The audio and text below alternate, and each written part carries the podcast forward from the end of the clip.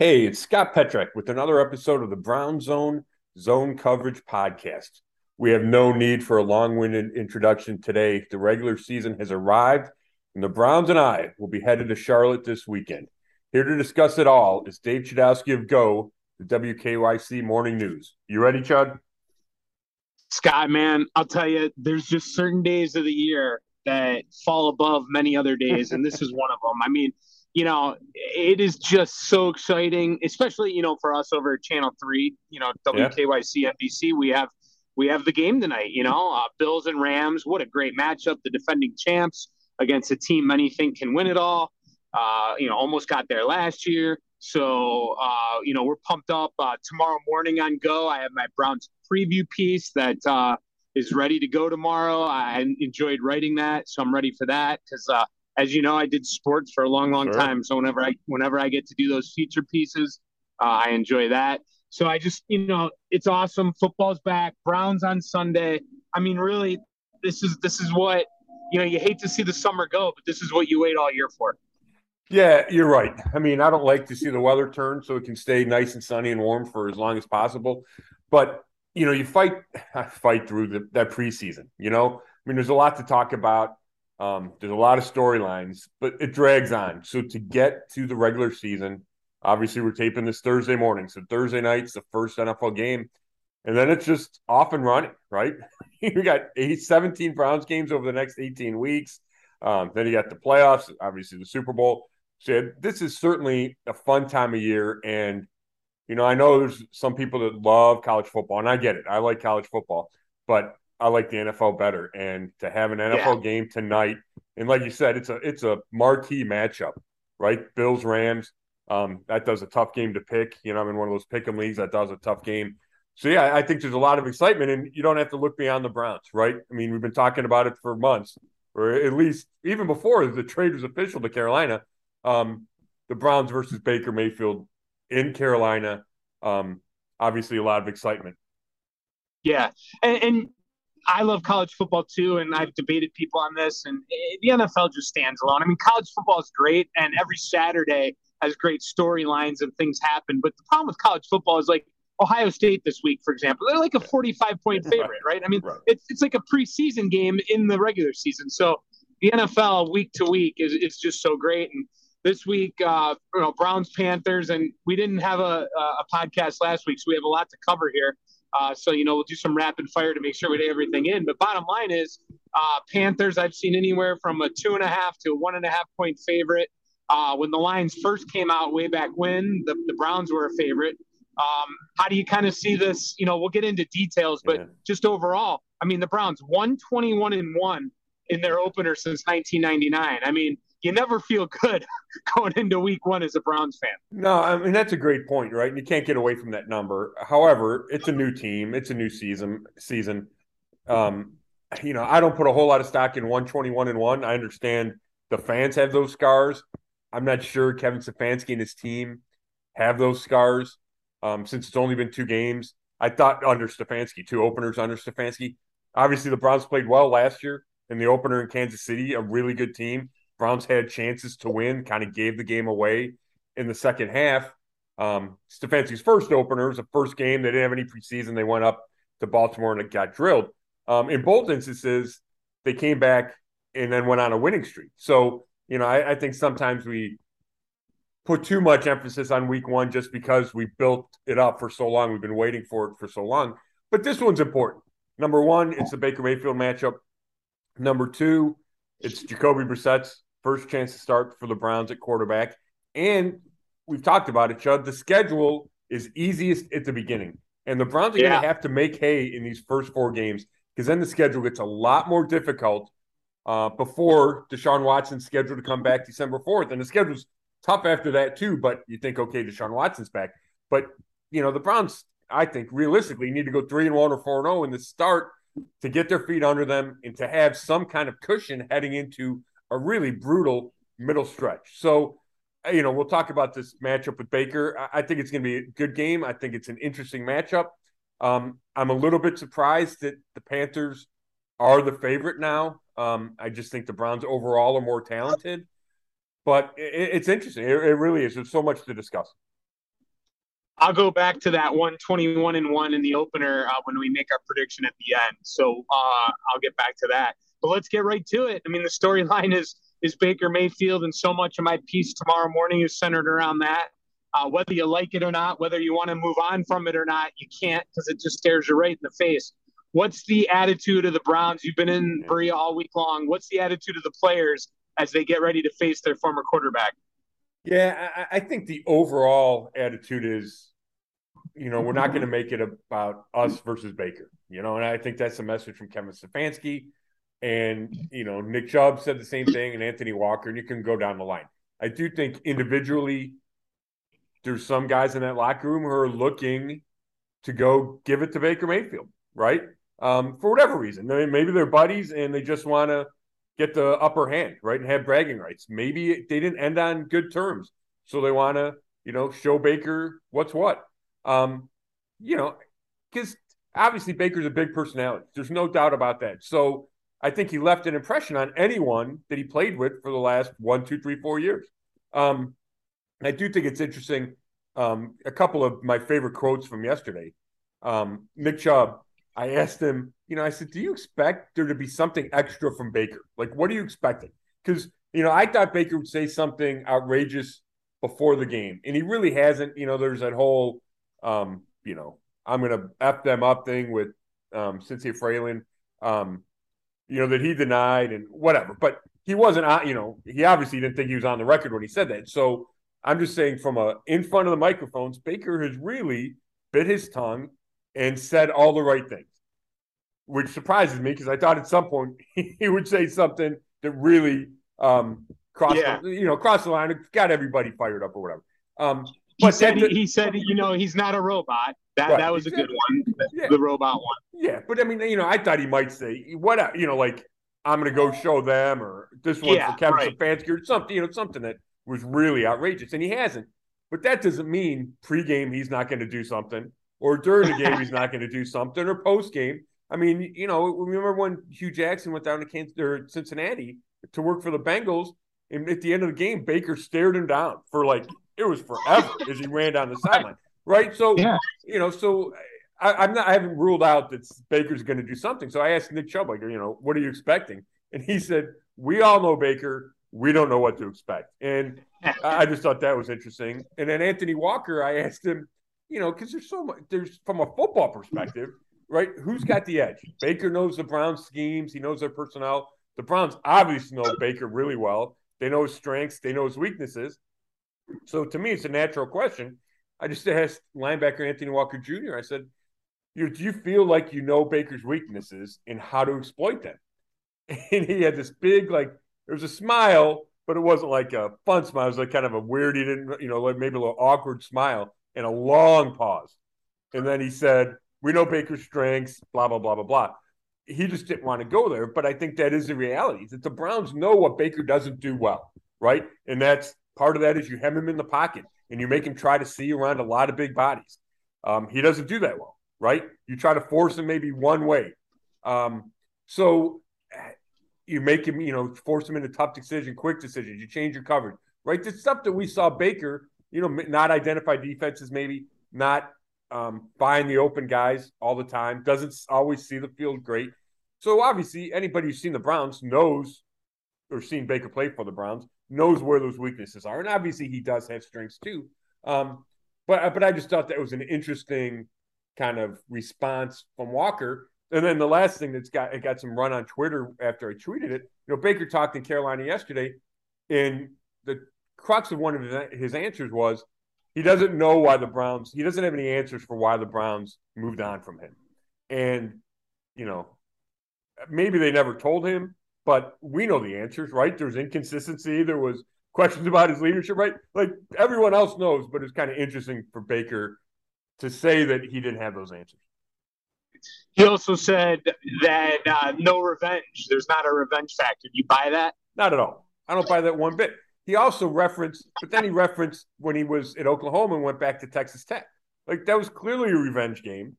Um, and he, you know, he kind of brought lumped those together. So, you know, I, I think that was him trying to say the right things. You know, then you have this, you know, whatever sidebar of his marketing team releases these off the leash T-shirts that reference, you know, there's a broken dog collar, you know, some orange on the T-shirts. Like it's clearly a reference of getting away from Cleveland or getting away from the Browns. He's been Baker's been really complimentary to Cleveland, the city, and the fans, but getting away from the Browns.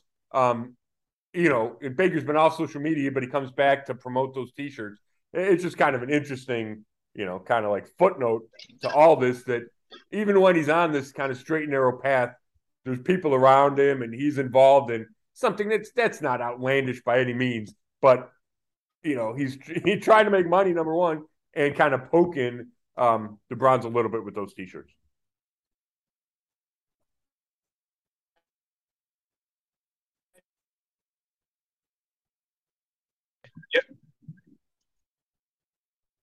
Scott is a journalist. Do you have an opinion about the whole thing with Cynthia Frelund and how that that went down with Baker? And you know, did you want to comment on that? I mean, it it, it definitely was a, a, huge deal when it came out. Yeah, it was. Um, how do I, you know, I I don't know. I mean, Baker denied it. She stood by, you know, she stood by it. Um, that he said that to her. Um, I tend to believe journalists, but you know, that doesn't mean that she was being truthful. I do think there's it sounded like some gray area listening to her interviews, whether or not she prompted um, that answer from Baker. Like, did she say those words and he just kind of said yes or repeated them back to her, which is different than her saying something else and Baker using those words. Um, that's why I try not to make too big a deal of that story um, because I do think it's it's a little hazy there how that went down. Um, and you know, obviously Baker did not think that was an on the record comment. So, and she admitted this, she acknowledged this, she would have, she should not have said it, right? She should not have used that as a public consumption or for public consumption. So I, I do think she erred there. I, I, think there was a way to say, hey, I know Baker's fired up to go get beat the Browns um, without using the specific word she used that made it such a big story um, and then led to Baker's denial. All right, let's look at the other side now. Starting for the Browns, Jacoby Brissett, I believe 14 and 23 in his career as a starter, if I have yep. that right. Yep. Uh, you've talked to him this week. Uh, he says he's ready for a chance, and the best is yet to come. I mean, are you buying it? Yeah, it's interesting. I sat down with him. Yeah, it was. It, I sat down with him last week, and then we talked to him yesterday as a group. Um, but yeah, it, it's really interesting. I I do buy it to some degree, Chud. I mean, obviously there's questions, right? He's a backup. We know that. The Browns view him as a bridge to Deshaun Watson. That doesn't mean he can't win games. That doesn't mean he's not extremely motivated to win games. And the Browns feel like he will make better decisions than Baker Mayfield made. Right? Like I I think that's clear. I, I think they really feel like he's a better decision maker, better game manager than Baker Mayfield. And I, and I think to some degree they also feel that way about Jacoby Brissett compared to Jimmy Garoppolo, right? When you looked at this quarterback landscape in the offseason, they like they like Jacoby Brissett. They trust him. And I think part of that is you watch the playoffs and you see Jimmy G make some bad mistakes. Um, and they don't feel Jacoby Brissett's going to make those. Now he's got to prove that, but his through his career he's thrown it's almost I think it's more than 2 to 1. I think it's like 36 to 17 touchdowns to interceptions. So that speaks to his decision making, his game management. Now, having said that, he's going to have to make some plays, right? You don't win in this league without your quarterback making plays. Now, he'll be helped by a big time running game, he'll be helped by what's expected to be a big time defense. So there's less pressure on him, but he's still going to have to make whatever it is three, four, five plays a game, red zone, third down, fourth quarter. Um, but where I think he has a chance to do that, and Andrew Berry, the GM, said this during one of the preseason broadcasts, is in the play action shot game. And we saw Baker have success with that, where yeah. they, you know, they fake the run, right? And he's dropped back and he has time, and you have the one guy deep. And if you can hit that pass, not only is it an easy touchdown, it's an explosive play. It should loosen up the defense to some degree. So if they believe, and they do, that Jacoby Brissett can excel in that area, and I talked to Brissett about that, I talked to Anthony Walker about his ability to do that then there is a formula there for the Browns to win some games and have some explosive plays. And, you know, I flash back to the Tennessee game in 2020. That's The Browns came out throwing with those type of plays and had a lot of success. They had success on those against the Bengals last year in Cincinnati, and probably their best game of the year. So it's not. That's how Kevin Stefanski wants his offense to work, and I think that's an area that if Brissett can do it, and he has some history doing it in Indianapolis, that that's a formula for success. The other two things I took away from Brissett is he he chose to come here because he knew he would start. Now he didn't know how long he would start, right? But the assumption was Deshaun Watson was going to be suspended, and he was adamant to me that he chose this because it feels like a tough situation, right? You're kind of you're holding us keeping a seat warm for Deshaun Watson. You didn't take a bunch of first team reps in early in training camp or throughout the entire offseason. And Brissett said, Hey, I wanted this because he wanted a chance to start because he feels he's a starter and he doesn't want to be tied into that journeyman label or the you know bridge quarterback label. And he said, "Hey, I'm 29. I'm not old. I'm just getting started." And he feels like his story is still being written, and the best is yet to come. Now, you know that first of all, that's the right attitude to have. Second of all, that doesn't mean he's going to go eight and three as a Brown starter. Um, but I thought it was interesting to hear him say that, and I think he's in the right state of mind for this. What is a difficult situation? I'm going to start 11 games and then hand it over, uh, but he wants to prove something in those 11 games. Yeah, that's a great nugget, man. Really well done there. And I got to tell you, you kind of got me fired up. Anyone listening right now, they might go run through a wall thinking uh, Brissett's going to go 11 and 0. I mean, you. I won't count. no, you, I know you make great points though. That that's good. But the bottom line is, though, in an NFL league where you think passing first, with the Browns, you got to feel, you know, a lot of Chubb, right? I mean, there's going to be a, a lot more Chubb. Is it time to go even more Chubb, I guess? Yeah, I, I think that's fair to say. I, I do. And I know the Browns have been careful about overusing him, and I understand it. In in 2020, they worked it, you know, almost to perfection, right? The balance of Chubb and Hunt, and it's whatever, 16 touches, 17 touches a game. It's not overwhelming him like you see a Derrick Henry get, you know, overused or, you know, maybe that's not fair to say overused, but get used a ton, right? Um, but I think it's okay to give Chubb a couple more carries. I'm not saying 25 a game, but if it's 20, 21 a game, I, I don't think that's too much. Um, I do still think you'll see a bunch of Kareem Hunt. Um, you know, Nick Chubb thinks he's in a good thinks Kareem Hunt's in a good mental state despite um, you know, not getting that contract extension, not getting his trade request met met. We haven't talked to Hunt yet. I'm hoping to talk to him today or tomorrow because um, I really want to hear about hear from him how he's approaching this season. Um, but I think you're going to see, it. I think you'll see a lot of Nick Chubb. I think you'll see a lot of Kareem Hunt. And I don't know if it'll be week one, but I do think you'll see more of Chubb and Hunt on the field together because we've talked about Good. this receiving corps, right? We talked about this receiving corps, and there's question marks. And I think the way you leave some of those questions is you put your best players on the field, and those guys are clearly two of your best offensive players. And Chubb's or Hunt is in his last the last year of his contract, so why not try to get as much out of him as possible? Yeah, good point. I want to go back to uh, the last preseason game against the Bears and combine that with roster cuts and signings and injuries heading into week one. How do you feel the starters did against the Bears to give them? Did they get any momentum heading into this first uh, game? And then also bring us all up to date on uh, what you think of the roster cuts. Were there any surprises? Uh, who they've picked up since, and uh, any injuries we need to worry about? Yeah, you know, I don't think there's any momentum coming out of that preseason finale. And the fact is, it feels like it's you know it's two weeks ago. So even if they played well, I don't know how much momentum they would carry over. Um, but the offense struggled. You know, it took like six series before Jacoby Brissett could lead a field goal drive. The defense gave up a bunch of points to Justin Fields. Having said that, the Browns are probably without their top four defensive players in Garrett, Clowney, Ward, and Newsome.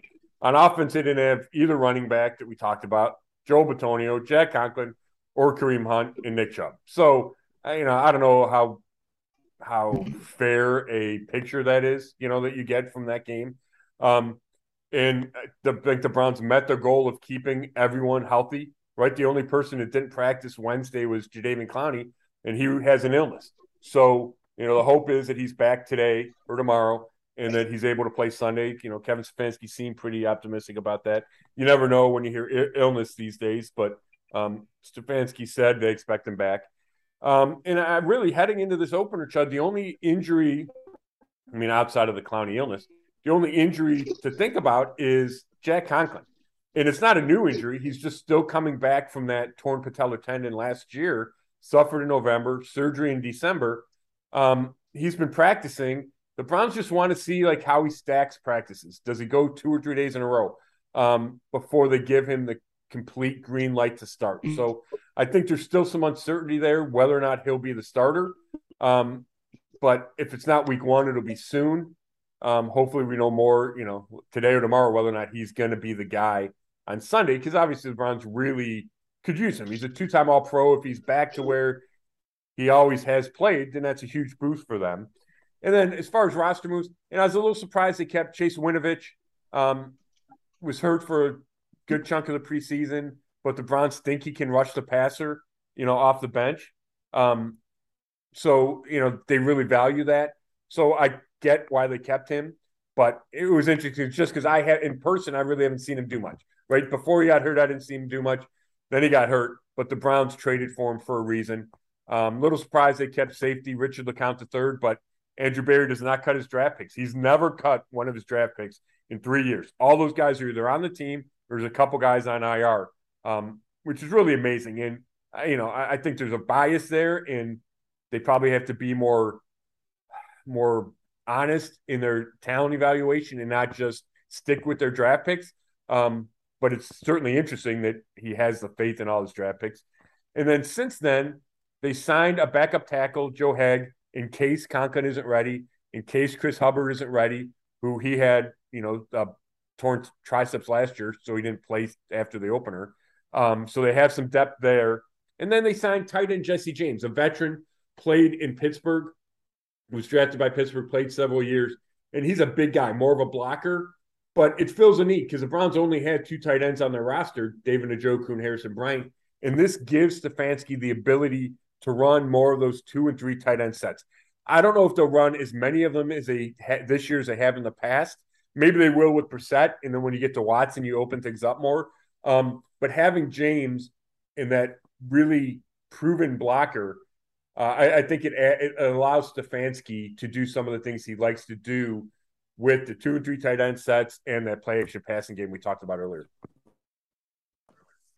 All right, before we get to rapid fire, just uh, let everyone know about the Panther scouting report. You don't have to go too in depth, but just you know, for you know the, the diehard fans, they probably know a lot. You know, and for guys that guys and gals that don't follow too much, I mean, they know Christian McCaffrey, but sure. they might not know too much more.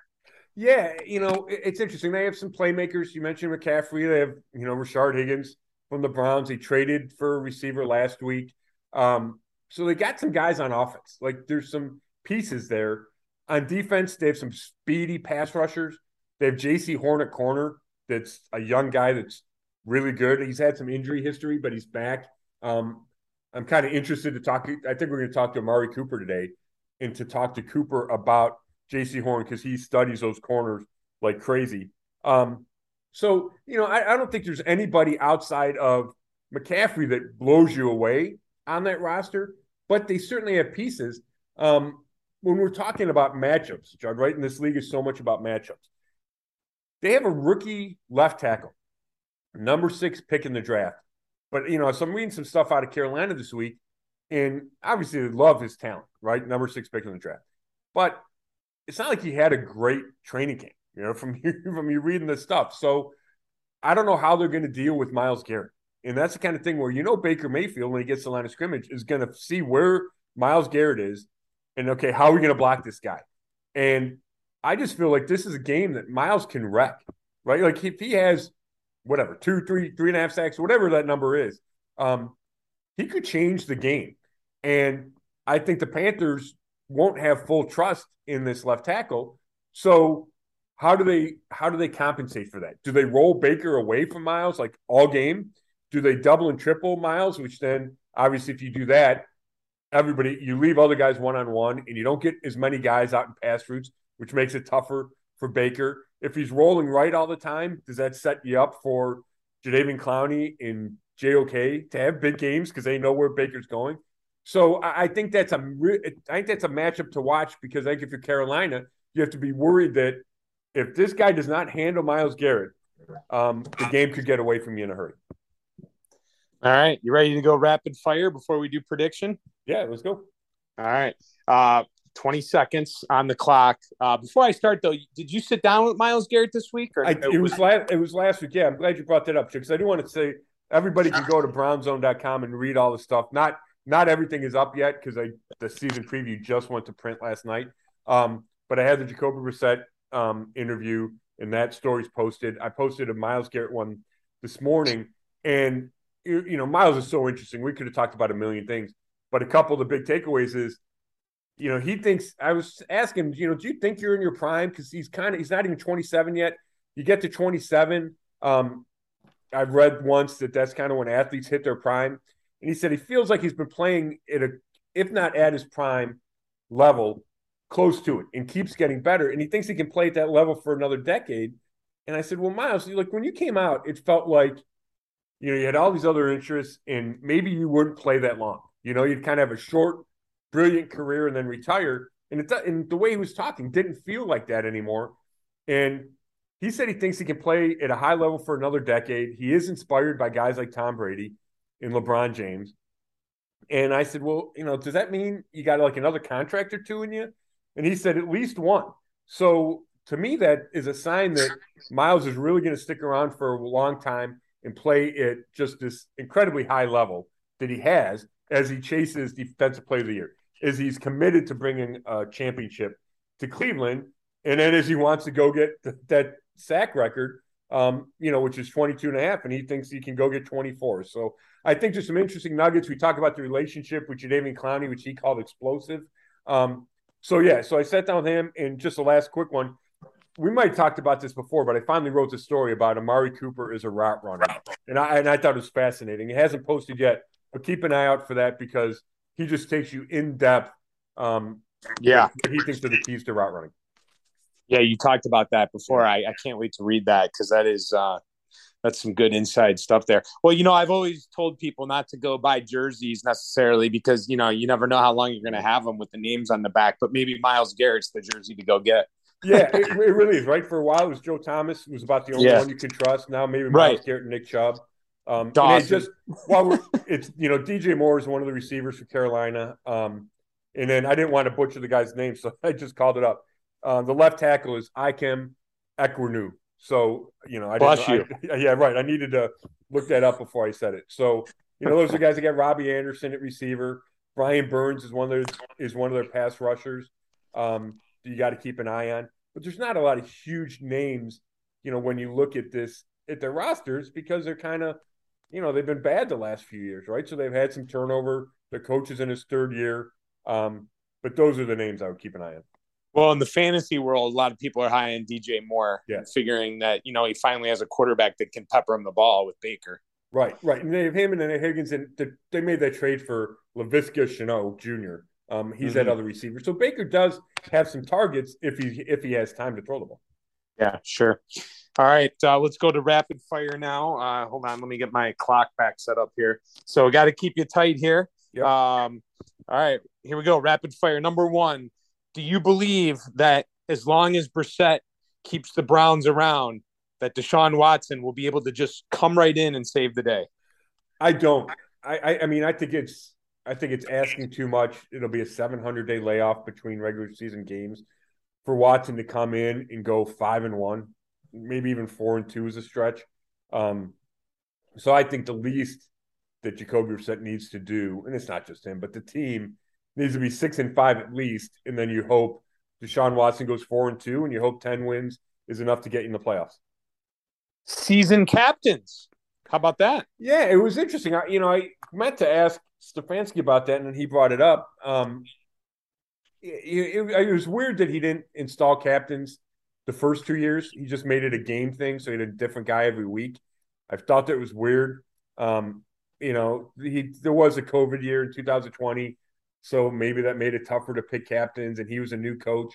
Um, but you know, I, I think it's better to do it this way, and you know, I don't think there's any surprises on this list of five. Um, You know, it's Chubb and Bitonio and Garrett and Anthony Walker and then Charley Hughlett on special teams. You know, it's kind of interesting. There's no quarterback, but that's the situation the Browns are in, right? Obviously, it's not going to be Deshaun Watson. And do you, you know, do you vote for Jacoby Brissett when he's really, you know, a placeholder? It probably doesn't make sense. So these five guys, um, they make a lot of sense.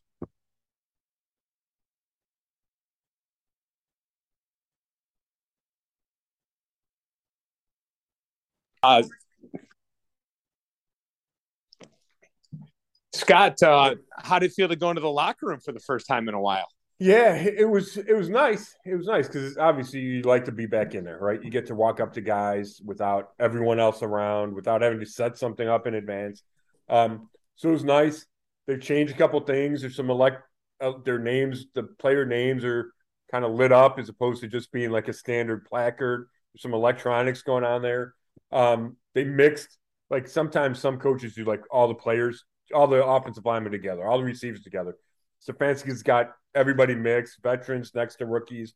Um, so it was good to be back in there. Um, you know, it, it really was because it had been since 2019. Yeah. All right, uh, two more. Is Stefanski on the hot seat this year? If things don't go well, if he doesn't win enough games, could the Haslam yeah. say goodbye? Yeah, um, I wouldn't say hot seat because I think it, to me it, things need to go worse before you're on the hot seat, right? Like Matt Rhule is on the hot seat because he's had two bad years.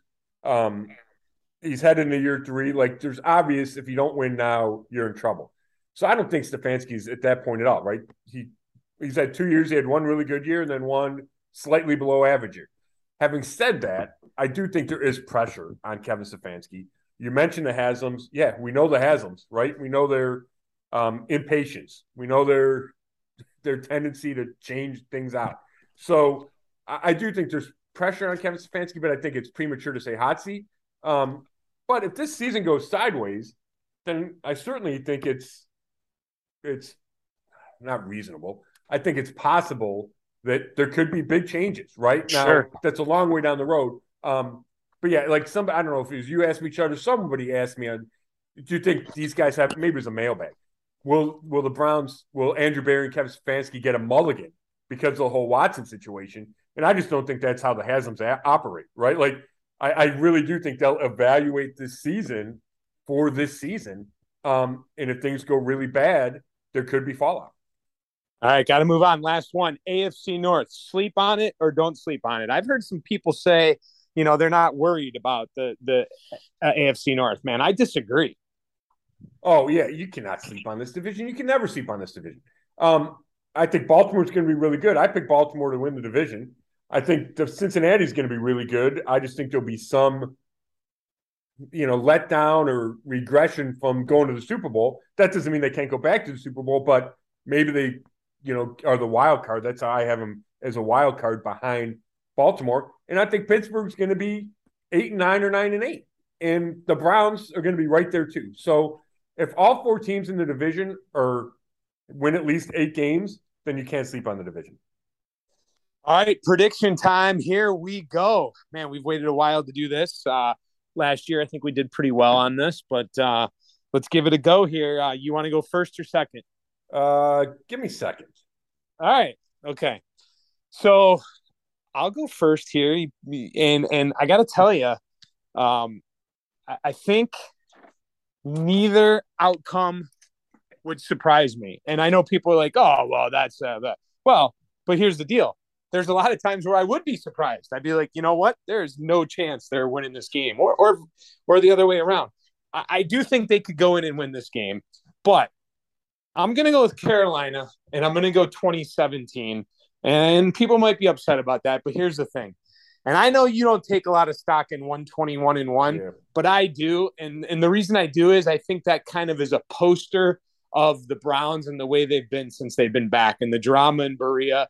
And you know, there's something about the Yankees. There's something about the Steelers. Like I can't necessarily put my finger on it, but I just do think something exists with that 121 and 1.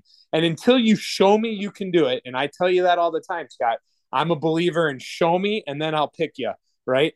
So go ahead and win this first game, then I'll pick you to win the first game next year. I need I need them to show me they can do it. I'm not going to trust in that they can do it. So I'm going to go 2017 Carolina.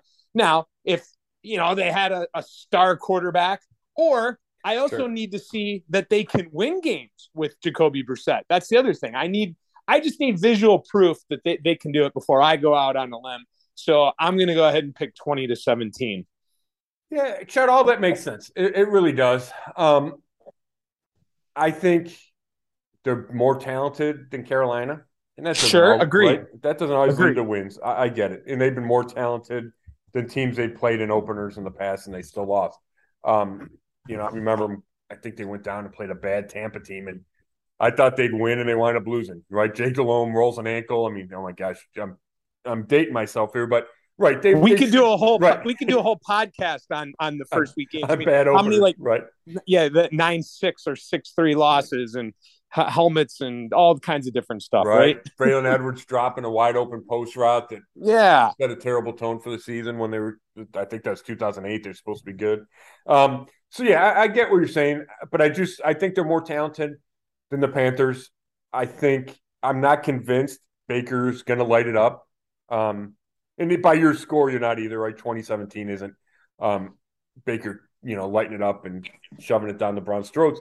Um, but I think there's I like the Browns defense. I like their pass rush.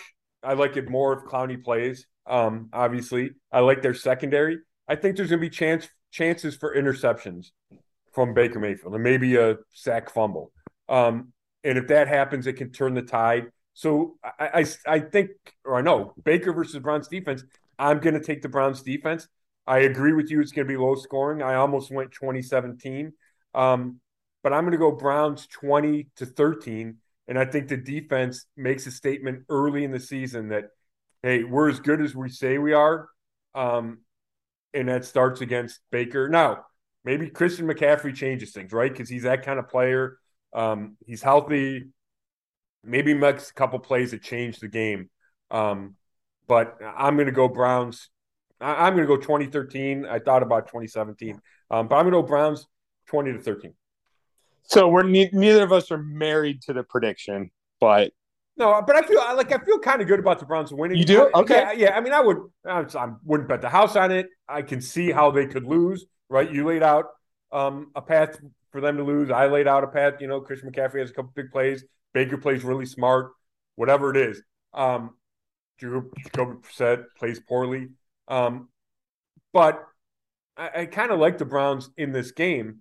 Um, again, just because I think they're more talented. I think the defense has a chance to shut down Baker. That's fair. All right. I hope you're right and I'm wrong. Well, it wouldn't be the first time, Chud. Hey, b- before we go, um, I need a season prediction from you. We haven't done that yet, have we? Oh gosh. Yeah, we have not done a season prediction. What mm, man. Uh that is so hard with uh yeah. you know not knowing for sure oh man caught off guard i should have been ready for this well i could kill 12 seconds for you i'm gonna go eight and nine um eight. It, it just you know i could i wrote a prediction column it'll post at some point like i could see it going a million different ways right they get on a they start well they win a couple games you don't expect them to win deshaun watson comes back and finishes it like I can see how they get to the playoffs. But having said that, I can also see how it could go wrong. And I think the schedule's hard. We talked about I don't think Watson's going to go on some crazy run when he gets back. Um, all this distraction, all this uncertainty, it just feels like this team is going to go eight and nine. And I think there's some kind of symbolism there.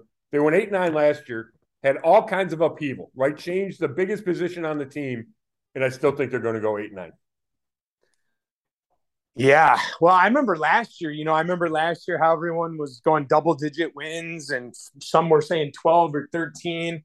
Um, I mean, it could be, uh, and, and I went 10 and I, and. I remember people right. were like, like, only 10 and, and geez, I didn't even get to 10. So, um, I'll go eight nine. I'm going to go with you. I mean, I, am trying to go nine and eight. I want to go nine and eight, but I'm trying to think in order for that to happen. So that would mean Watson would go four and let's say Watson went four and two, but that would mean Brissett would have to win uh, five games. Yeah, they have to go five and six. They'd have to go five and six. And did when we remember we broke that down a couple weeks ago yeah. with Brissett, yeah. and what did we have them at four? It was hard. Yeah, I mean the it was schedule, hard. I mean the schedule goes Chargers and there's Buccaneers and you're at Miami and yeah, you know the division games. Like it's hard after this first the first four games, and one of the first four games is the Baker game. One of them is Pittsburgh in prime time, right? It's not like yeah, it's not like all these games are gimmies, but it's it's certainly the, the softest part of the schedule. So I get it. And if, if I'm at eight and nine and you're at eight and nine or nine and eight, that's them missing the playoffs, right? Which yeah. would be a big disappointment because this roster feels like it's talented enough to go to the playoffs.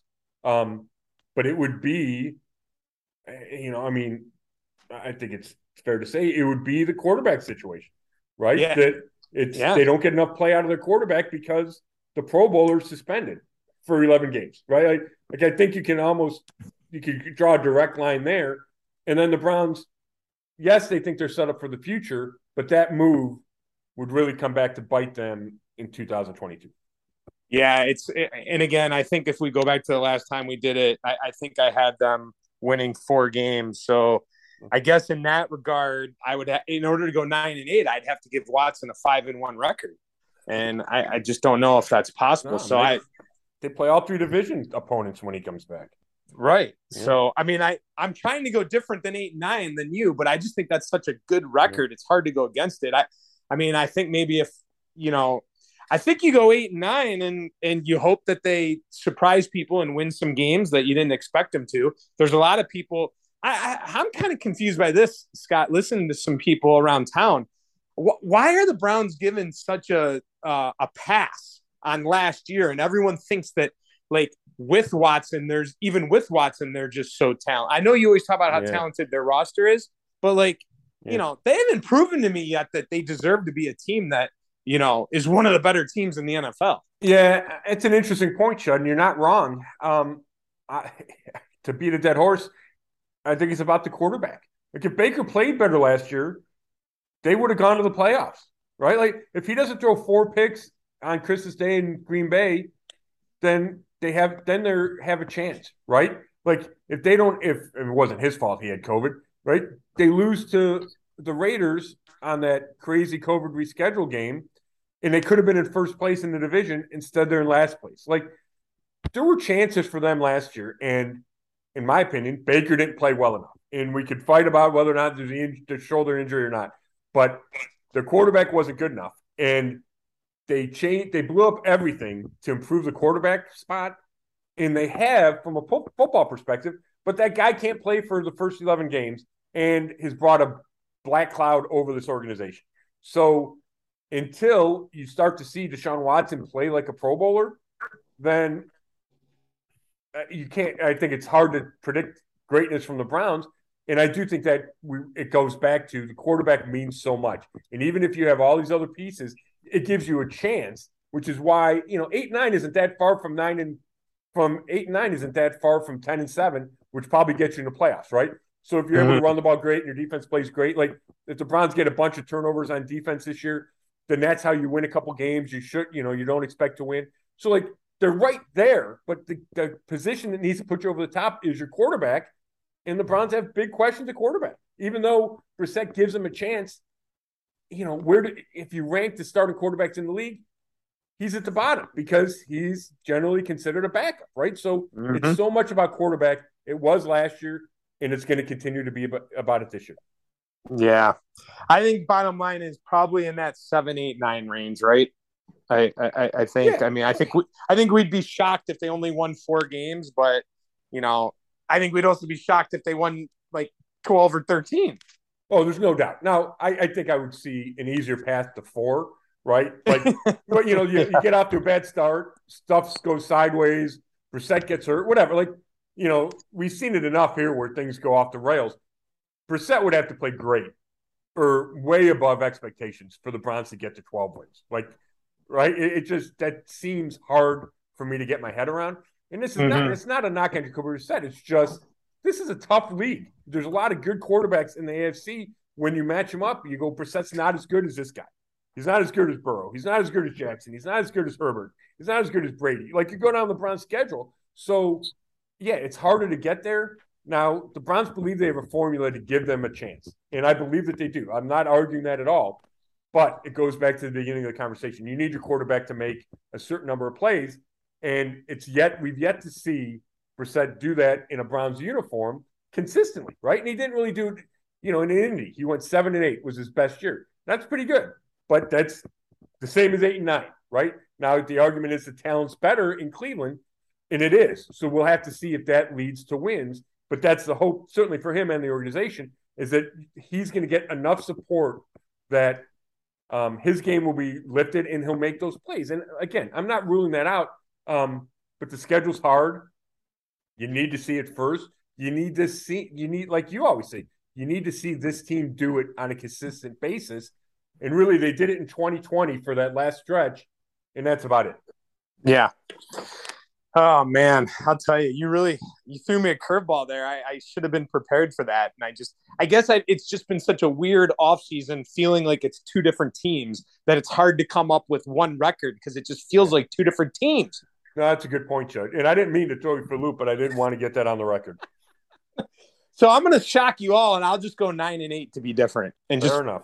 somehow they somehow they win a couple games you didn't expect, and also I don't get a lot of hate emails since I picked them to lose in week one. But uh, I think seven, eight, nine is kind of in in the area there. But uh, before I go, man, I just want to say I am pumped for fantasy football. Uh, my 27th year as a commissioner Ooh. of my league. It all starts tonight. And then, Scott, you go on uh, Sirius Satellite Radio with the fantasy show with uh, uh, John Hansen, uh, Fantasy Football Morning, the yep. guru. And uh, you've been on with him many times. I ended up getting in his league, the Adam Caplan Invitational. Uh, had to send in a video, uh, and uh, I was one of the nine that got in. So I'm pumped for that. Uh, that all starts up tonight. So he is awesome at fantasy, and uh, um, pumped up to be in there. Yeah, that's awesome. And yeah, he we struck up a conversation once at the combine. Now I see him every year at the combine. Um, Adam Caplan and I worked together way back in the day. Um, he knows his stuff, so that's pretty exciting to be in that league, buddy. Yeah, uh, the guru always says, "Get there," and I got there, baby. And I'm ready. now, now, now, I'm not just happy I got there. I want to go win it and win it for Cleveland, baby. Bring home, bring home the ACI trophy for the city of Cleveland. There you go, you and LeBron. Yeah, cool. there you yeah. go. Yeah, yeah. perfect. How about that? Yeah, good. All right, Chud. Thank you so much, buddy. Um, I think this was a good, a good episode. We got a jammed a lot in. I know you got places to go. Um, we'll do this next week and we'll have a game to talk about, huh? So that should be fun. So thanks. Sounds great, man. Enjoy uh, your trip. Oh, thank Bring you. Yeah, I'll be I'll be in Charlotte. So thanks everybody for listening again. Go to brownszone.com. You can read all the um always read all my work, but I have a lot I had a lot of sit downs during training camp and in the last week um, with some of the big name guys on the team. So I wrote about that and it'll be posting in the next couple days. So thanks everybody. This has been another episode of the Zone Coverage Podcast.